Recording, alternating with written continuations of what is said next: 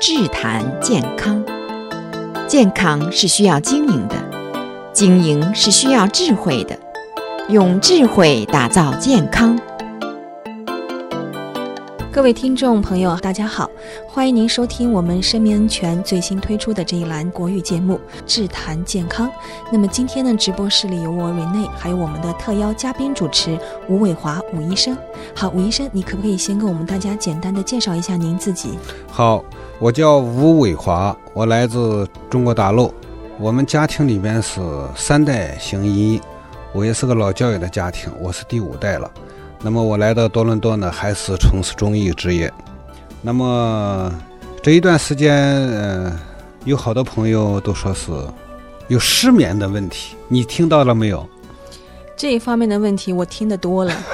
我现在发现，不知道是不是大家的这个生活工作的压力比以前大，这个失眠的情况好像是越来越普遍。身边经常有朋友在抱怨：“哎呀，今天睡得不好啊，很没有精神。”啊、呃，我想这个话题我们慢慢的往前往开的展，为什么呢？因为你要说一个问题，一句话回答了也是回答，但是一个失眠症是一个症候群，是一个全人类的问题。好多好多人不是光是儿童、青年、老年、中年，没有一个人没有因为遇到过失眠症状的。对的，包括我自己。呃、对，所以说是我们把首先把睡眠的意义告诉大家。失眠真的是一件非常痛苦的事啊！如果武医生呢今天能教我们几招可以避免失眠的，真是太好了。一块儿探讨吧。好的，一块儿探讨。那我我也是在病人身上受到了一些信息和教育。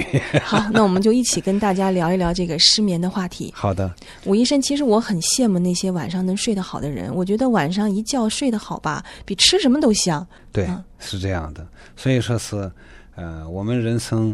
呃，三分之一的时间在床上，卖床垫的说，你三分之一，你一人一一生三分之一的时间、呃、都要睡在床上，嗯，所以要投资一个好的床垫，哎、你要，投资一个好的床垫，这样的了。实际上真的是这样的，你看，八个小时工作，是吧？八个小时生活，八个小时睡觉，是吧？嗯、所以这个呃，睡觉的过程当中呢，他不是说是睡了就睡了，我们人的主观上来讲。意识上是睡觉了，但是我们的全身的各个脏器、系统、组织、细胞、黏膜，它还在工作。它要做什么呢？比如说肝脏来讲，白天是起到把我们的所有的生活、饮食啊、吃的东西、喝的东西、氧气的供应，然后经过肝脏的新陈代谢，分布到我们全身每一个脏腑组织的需要里边去。那么到晚上呢，他要把全身这个垃圾，二十四小时这个生物垃圾，再分门别类的分开，然后送到需要排出去的脏器里边再排走。那您的意思就是说，这个肝脏的功能呢，它一定要在人的睡眠状态下去进行，是这样的意思吗？它是白天的工作是白天的工作，晚上的工作是晚上的工作。就是当人睡眠休息。躺在床上的时候，他才正式开始工作，工作他的排毒工作。但是如果就是说睡眠不好的朋友，如果整晚都失眠呢，肝脏它还会正常的进行这个排毒功能。所以说它不会正常的。凡是睡失眠症的人，或者是与失眠有关系疾病的人，都肝脏有不好的现象。哇，这个太可怕了！对，很多很多。肝好像对人是非常重要的。对，就是说睡眠如果不好，会引起很多的疾病，对吗？对那么睡眠的意义呢？它不光是肝脏，我是指比方一个肝脏。你比如说眼膜啊，我们我们人身上有好多内脏眼膜，包括我们眼睛眨眼。如果我们二十四小时不断的去熬夜，眼睛是不是会红的呢？眼睛眼结膜会红的，对不对？对的，睡不好的话，哎、眼睛是真的会红的。它的眼膜换交换不了了，它今天的眼膜已经老化了，就是不能新陈代谢，是这样说吗？我的胃胃黏膜也是，我们的胃黏膜也是，晚上必须要重新换一遍。如果不换一遍的话，第二天胃里边的黏膜就不能防止胃酸腐蚀了。嗯，所以说所有的脏器都在新陈代谢。那么说，我们中医讲的呢，除了这个新陈代谢、脏腑的器官、呃脏腑的新陈代谢、组织的修复、黏膜的更替以外呢，我们中医还讲一个什么问题？就是要养精蓄锐，嗯，是吧？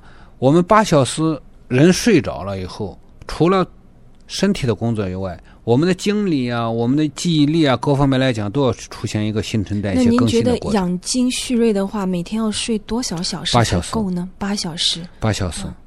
八小时当然不是铁律，但是我听说老年人好像睡得少一点啊，六小时，如果是睡眠质量高也是可以的，对吗？对，看你的睡，看睡眠质量高低。嗯、那么下边我们就要谈一个那个睡眠周期，用睡眠周期告诉大家你这个质量怎么样。嗯、比如说，我们一个晚上需要三到五个周期睡眠。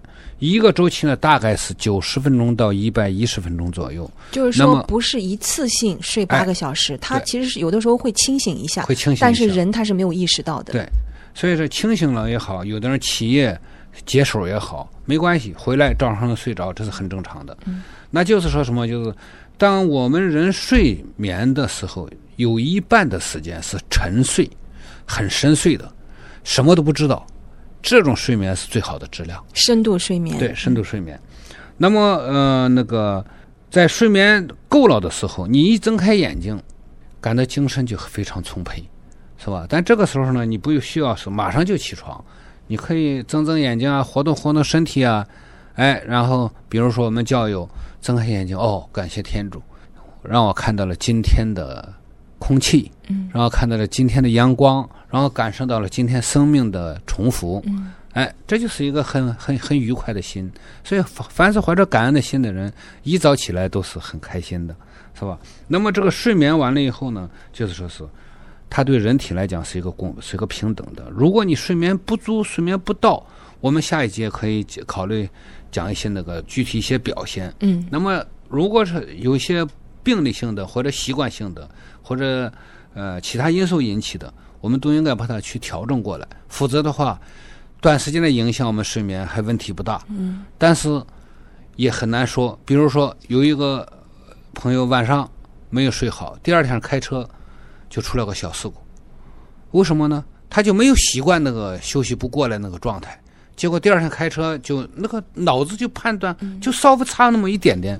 对，就差就就就就出了点小事故。有的时候吧，总觉得好像啊、呃，睡眠不好，听起来好像没什么，就是少睡一点嘛。通俗来说，但其实听你这么一说，睡眠不足会造成很大的影响，很重要，对身体很重要。嗯、睡眠对身体健康和疾病是很重要的。嗯，所以说是我们必须要掌握每天要睡足够时间。比如说睡眠质量不好的，可能八个小时也感到起来是困的。那睡睡眠质量好呢，睡六个小时也不错。你比如我们年轻的时候啊，我们年轻的时候在农村当当医生，白天还要下地劳动，哇，躺下就睡着了，啊，躺下就睡着了。对，那你起来以后精神还是非常，精神还是非常好的。就是说睡眠质量高的话，啊，睡几个小时就就可以了。啊，这后来到了到了城市里边。到了到了到了这个完全做医生的过程当中，本来是很好的事事情，但是有时候有一些有一些错综复杂的问题啊、事情啊，包括一些重病人啊，嗯、也会影响自己的情绪，嗯、晚上会呃动不动想起了这件事，也会影响睡睡眠的。那知道这个是不是好的现象，我们就应该考虑白天就做工作，晚上干脆就睡觉。就是要调整好自己的作息时间，该睡觉的时候睡觉，该工作的时候工作。啊，嗯、睡眠意义很重要。还有的时候吧，武医生，我觉得就是啊、呃，好像觉得自己很疲劳，觉得倒下枕头就可以睡。嗯。但是呢，恰恰就是非常疲劳的时候却睡不着。对。嗯、另外一个问题就是内在的内分泌，我们人体的内分泌的研究。内分泌的协调啊、失调啊，就会导致这种现象。你比如说那个，呃，二零一七年啊，嗯、就是去年刚刚过去的去年，诺贝尔生理学和医学奖就给了谁了呢？给了三个科学家，三个科学家，他们就是研究控制昼夜节律的分子机制。嗯，他们控制昼夜节律的分子机制。这三个科学家因为这个。得了诺贝尔奖，可想研究生物钟对是吗？对，可想生物钟，对我们俗话说的生物钟，可想生物钟在我们人体当中或者在我们生活当中的重要性有多大？所以说是我们要千万千万记住，要掌握这个规律。好，谢谢吴医生今天的分享。那么时间差不多了，我们下期再继续和大家聊一聊失眠的话题。好，朋友们再见。